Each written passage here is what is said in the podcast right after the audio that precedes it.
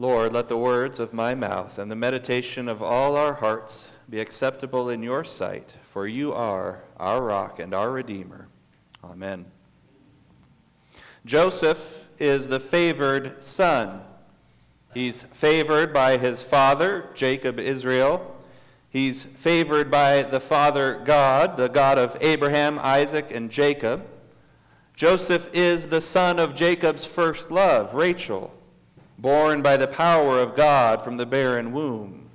He is the faithful shepherd over his father's household. Joseph is literally invested with authority. Jacob gives him a glorious robe of, of royalty and priestly service. And Joseph is to be the heir of the covenant promises, the head of the people of Israel.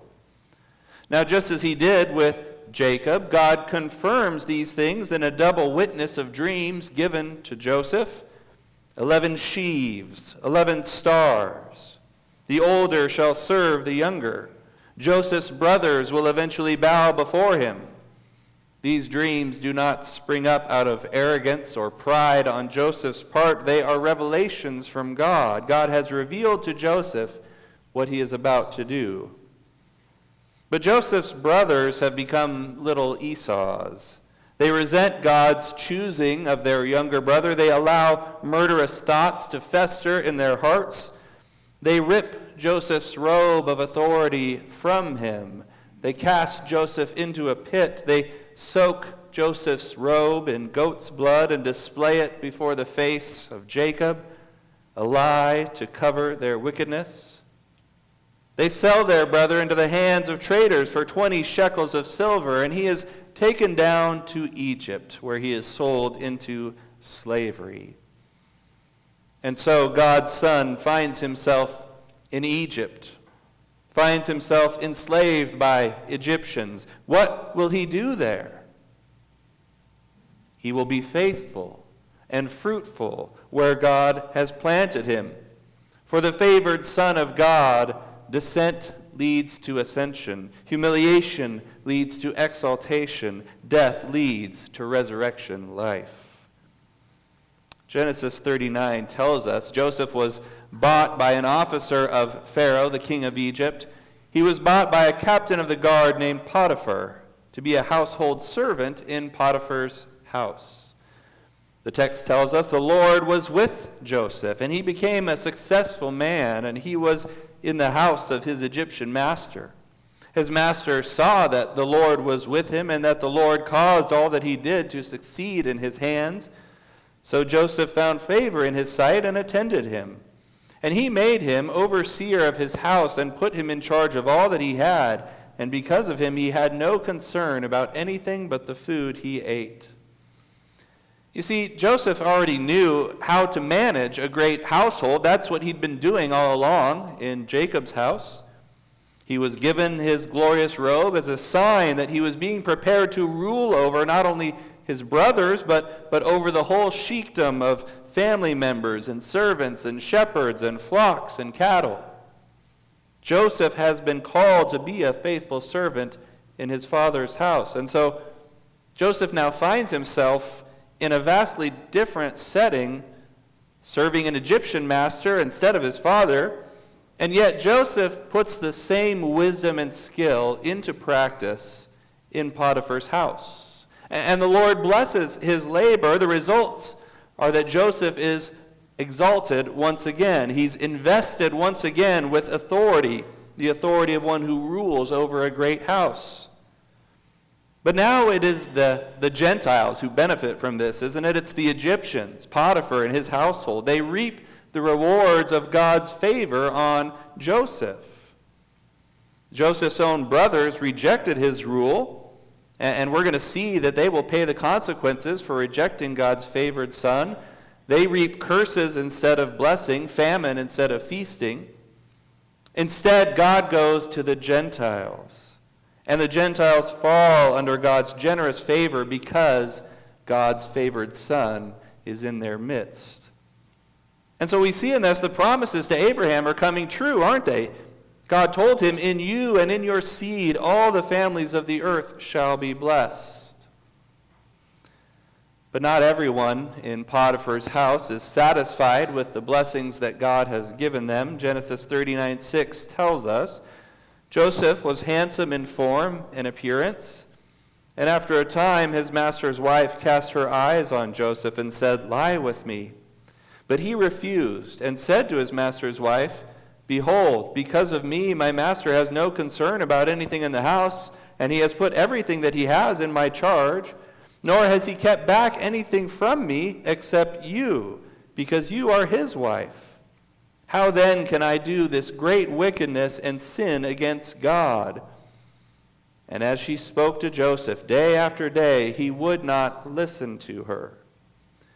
Like the serpent in the garden, Potiphar's wife calls Joseph to grasp after forbidden fruit. But this better Adam remains faithful to the command of his master. He stands strong against temptation. 39:11. But one day when he went into the house to do his work and none of the men of the house was there in the house, she caught him by his garment, saying, "Lie with me." But he left his garment in her hand and fled and got out of the house. She called to the men of her household and said to them, See, Potiphar has brought among us a Hebrew to laugh at us.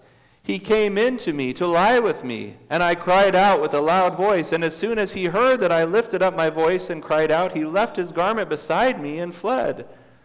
Then she laid up his garment by her until his master came home, and she told him the same story. We've seen this before, haven't we?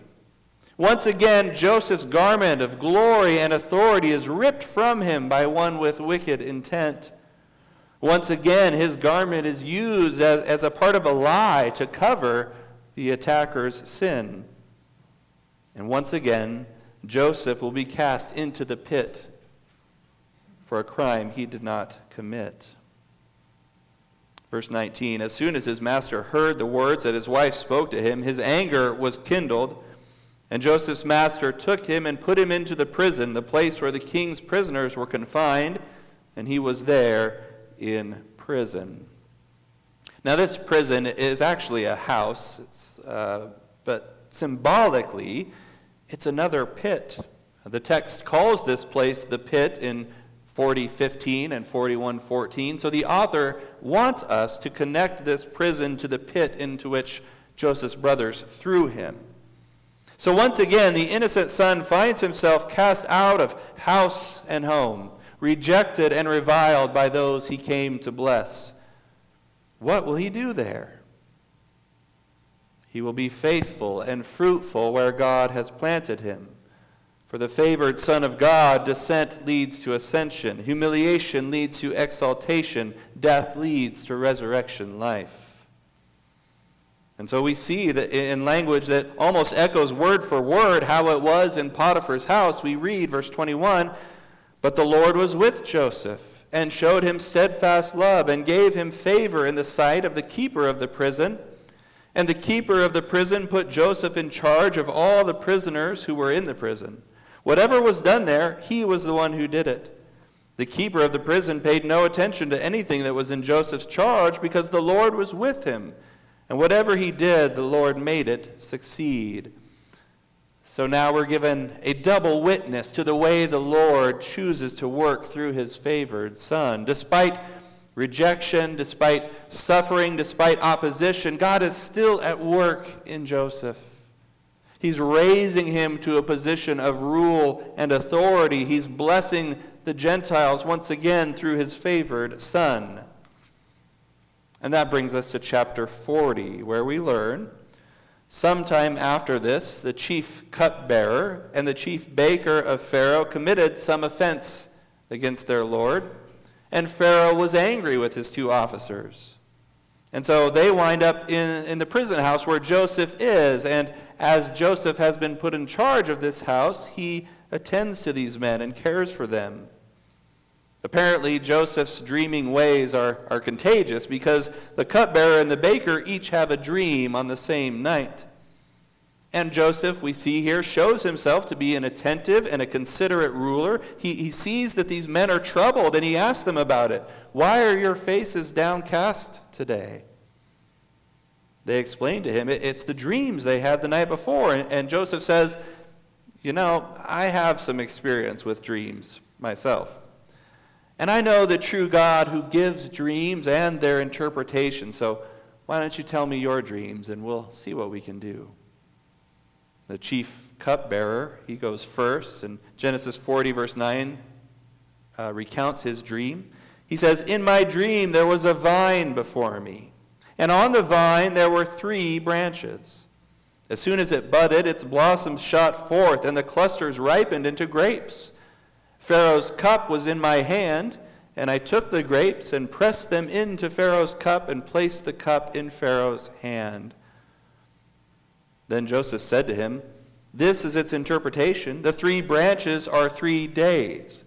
In three days, Pharaoh will lift up your head and restore you to your office, and you shall place Pharaoh's cup in his hand as formerly when you were his cupbearer.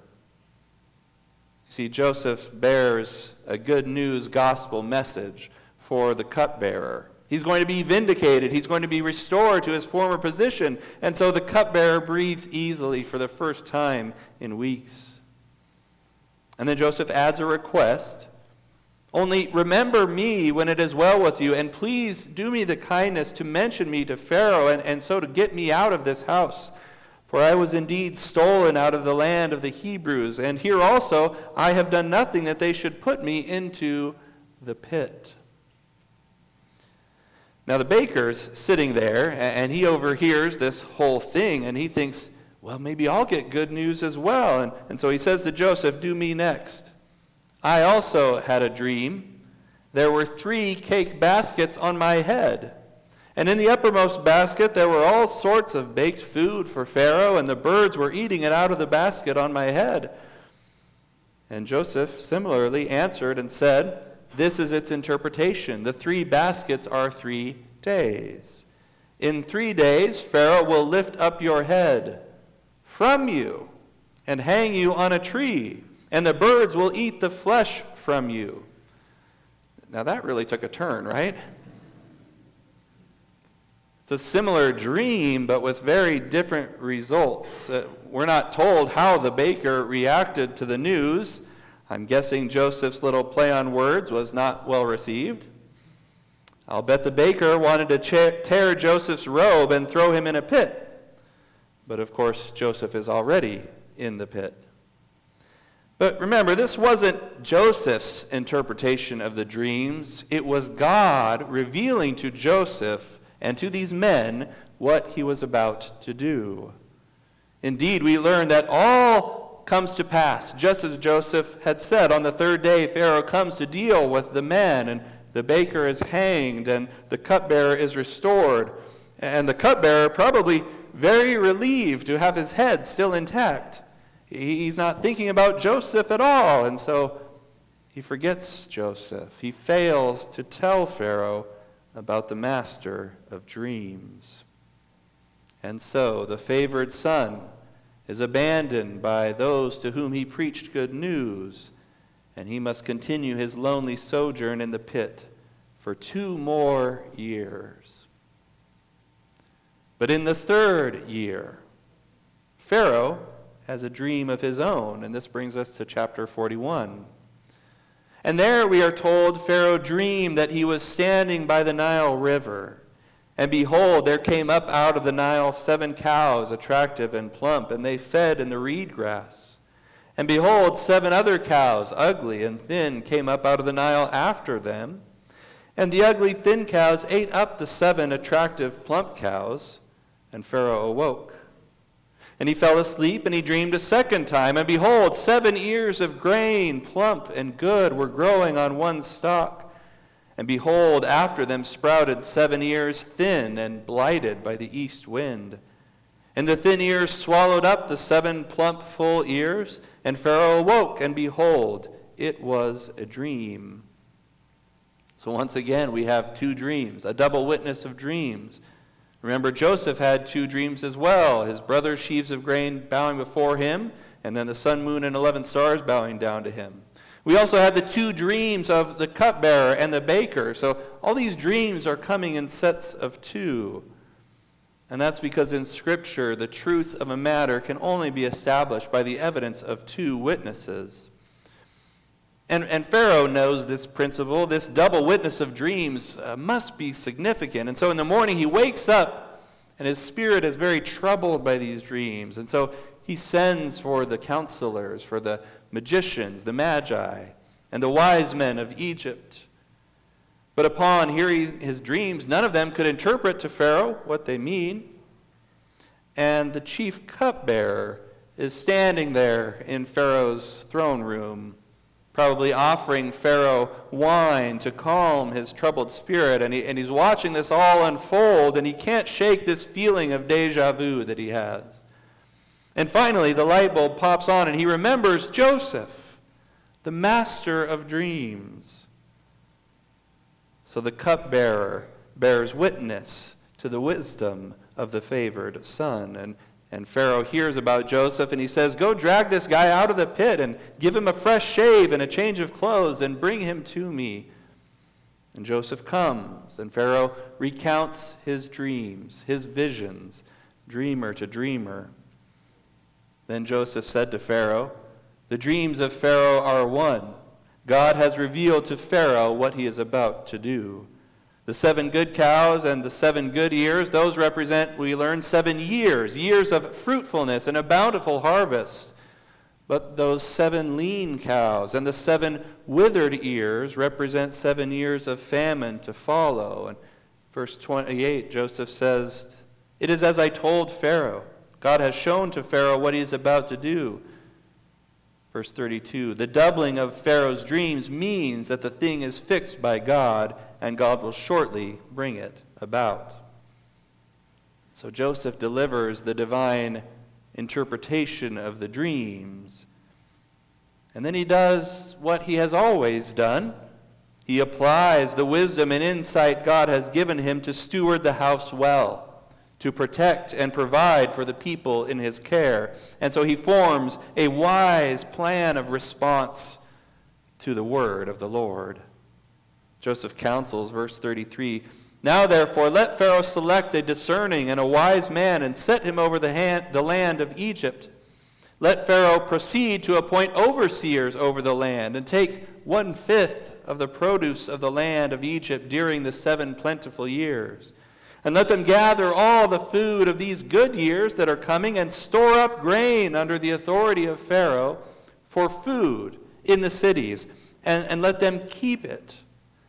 That food shall be a reserve for the land against the seven years of famine that to, are to occur in the land of Egypt, so that the land may not perish through famine.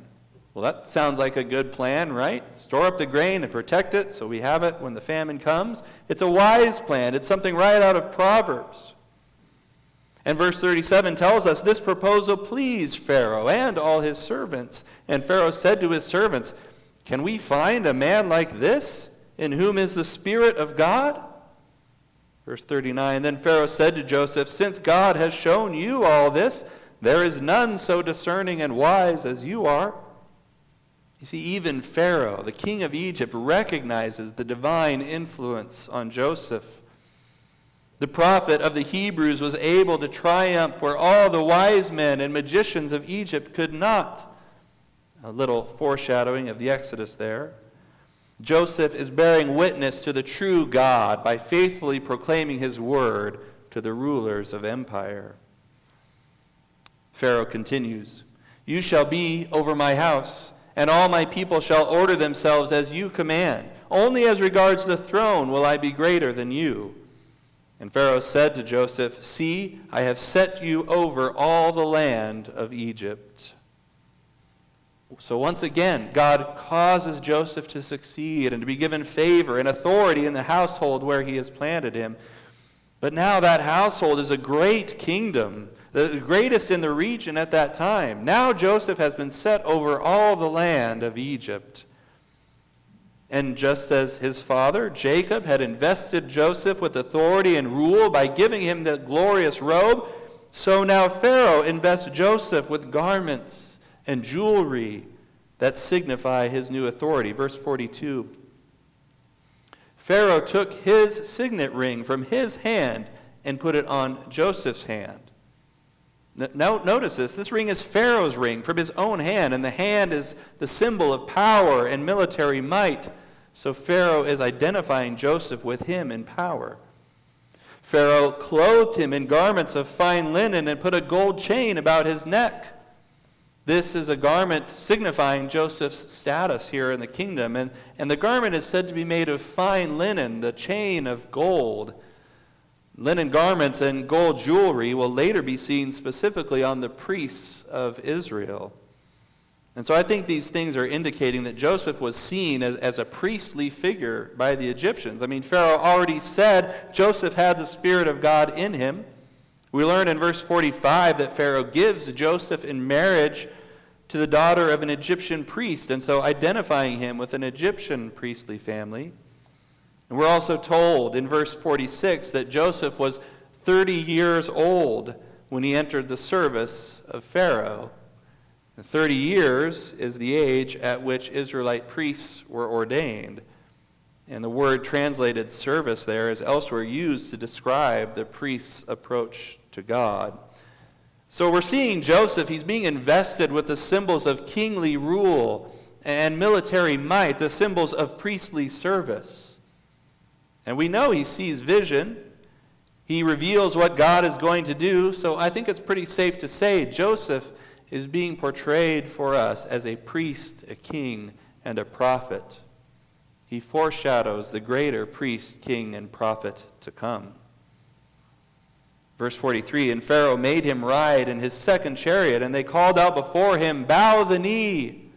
Thus he set him over all the land of Egypt.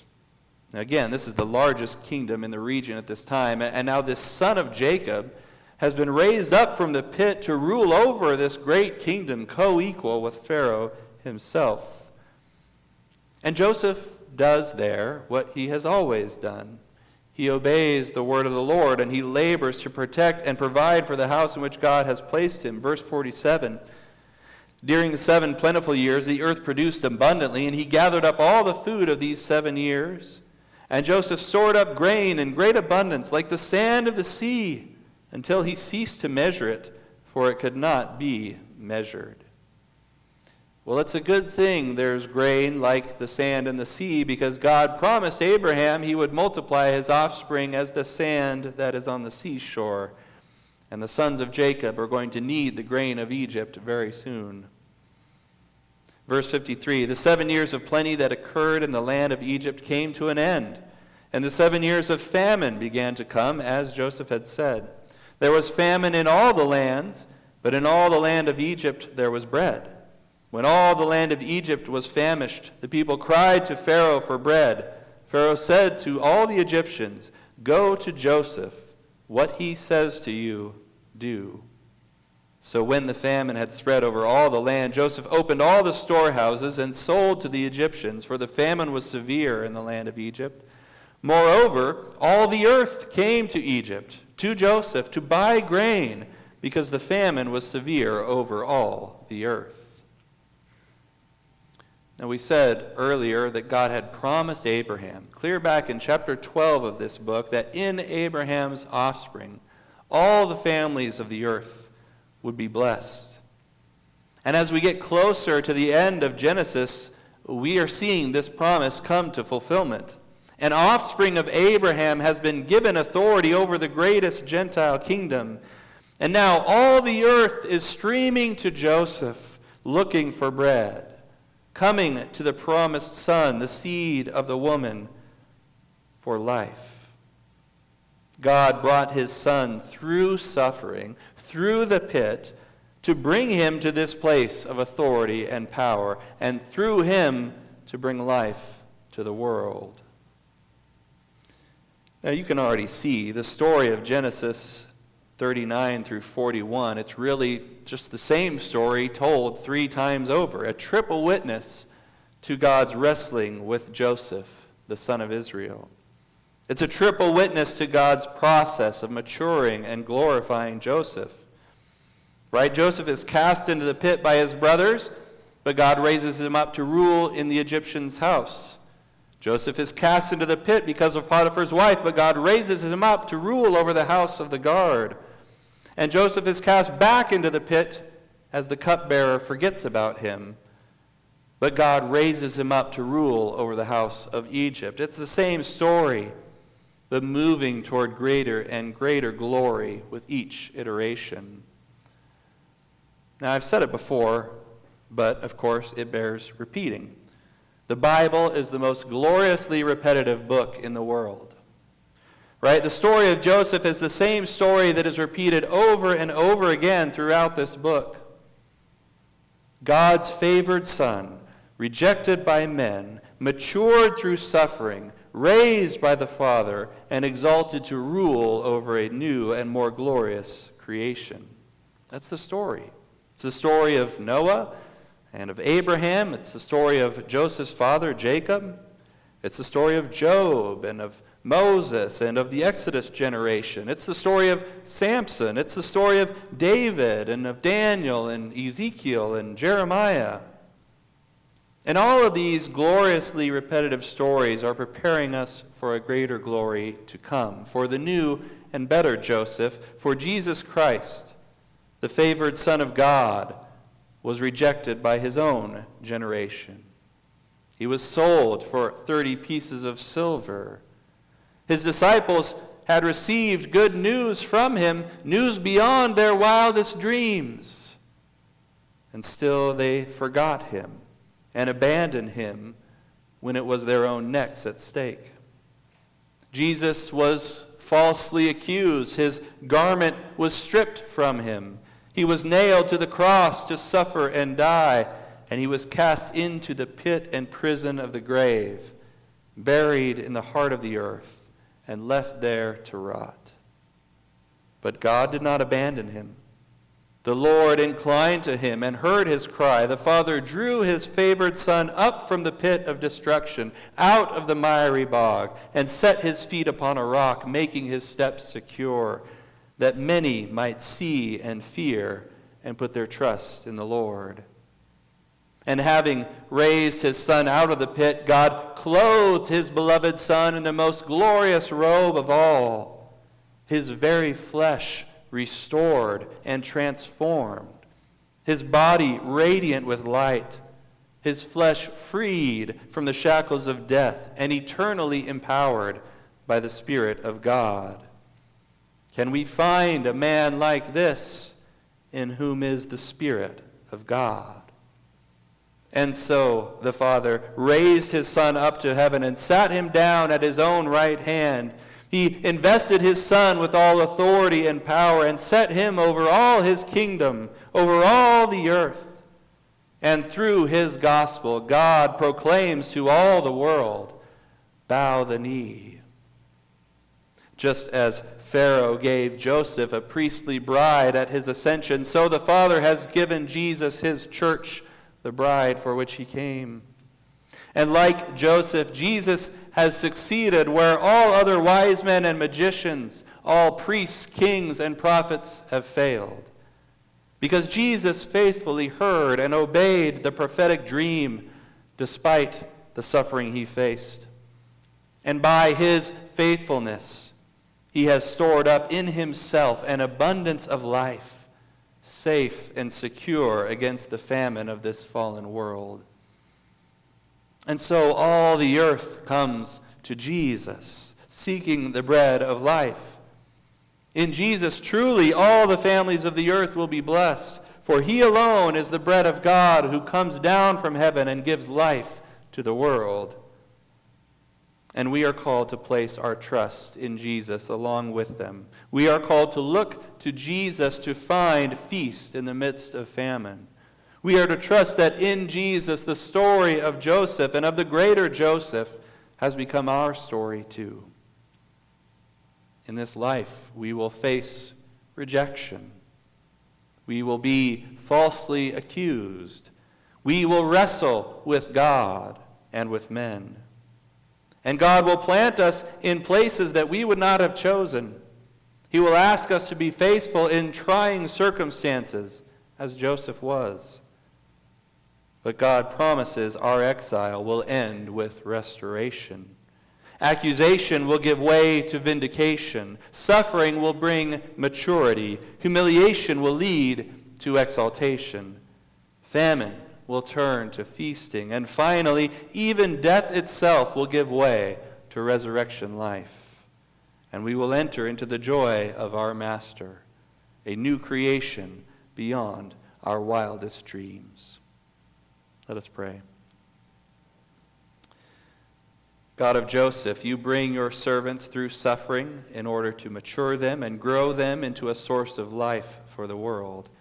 Grant us faith to labor diligently in our households, in our schools, our jobs, our communities, our world, even when you put us in hard places and, and circumstances that try our spirits. Above all, teach us to trust that you are a God who saves his children out of the pit, even out of the grave. Help us to trust that Christ has gone through it before us and for us to redeem us. And on the last day, we will be resurrected and exalted, even as he is now, as he lives and reigns with you and the Holy Spirit, one God, now and forever. Amen.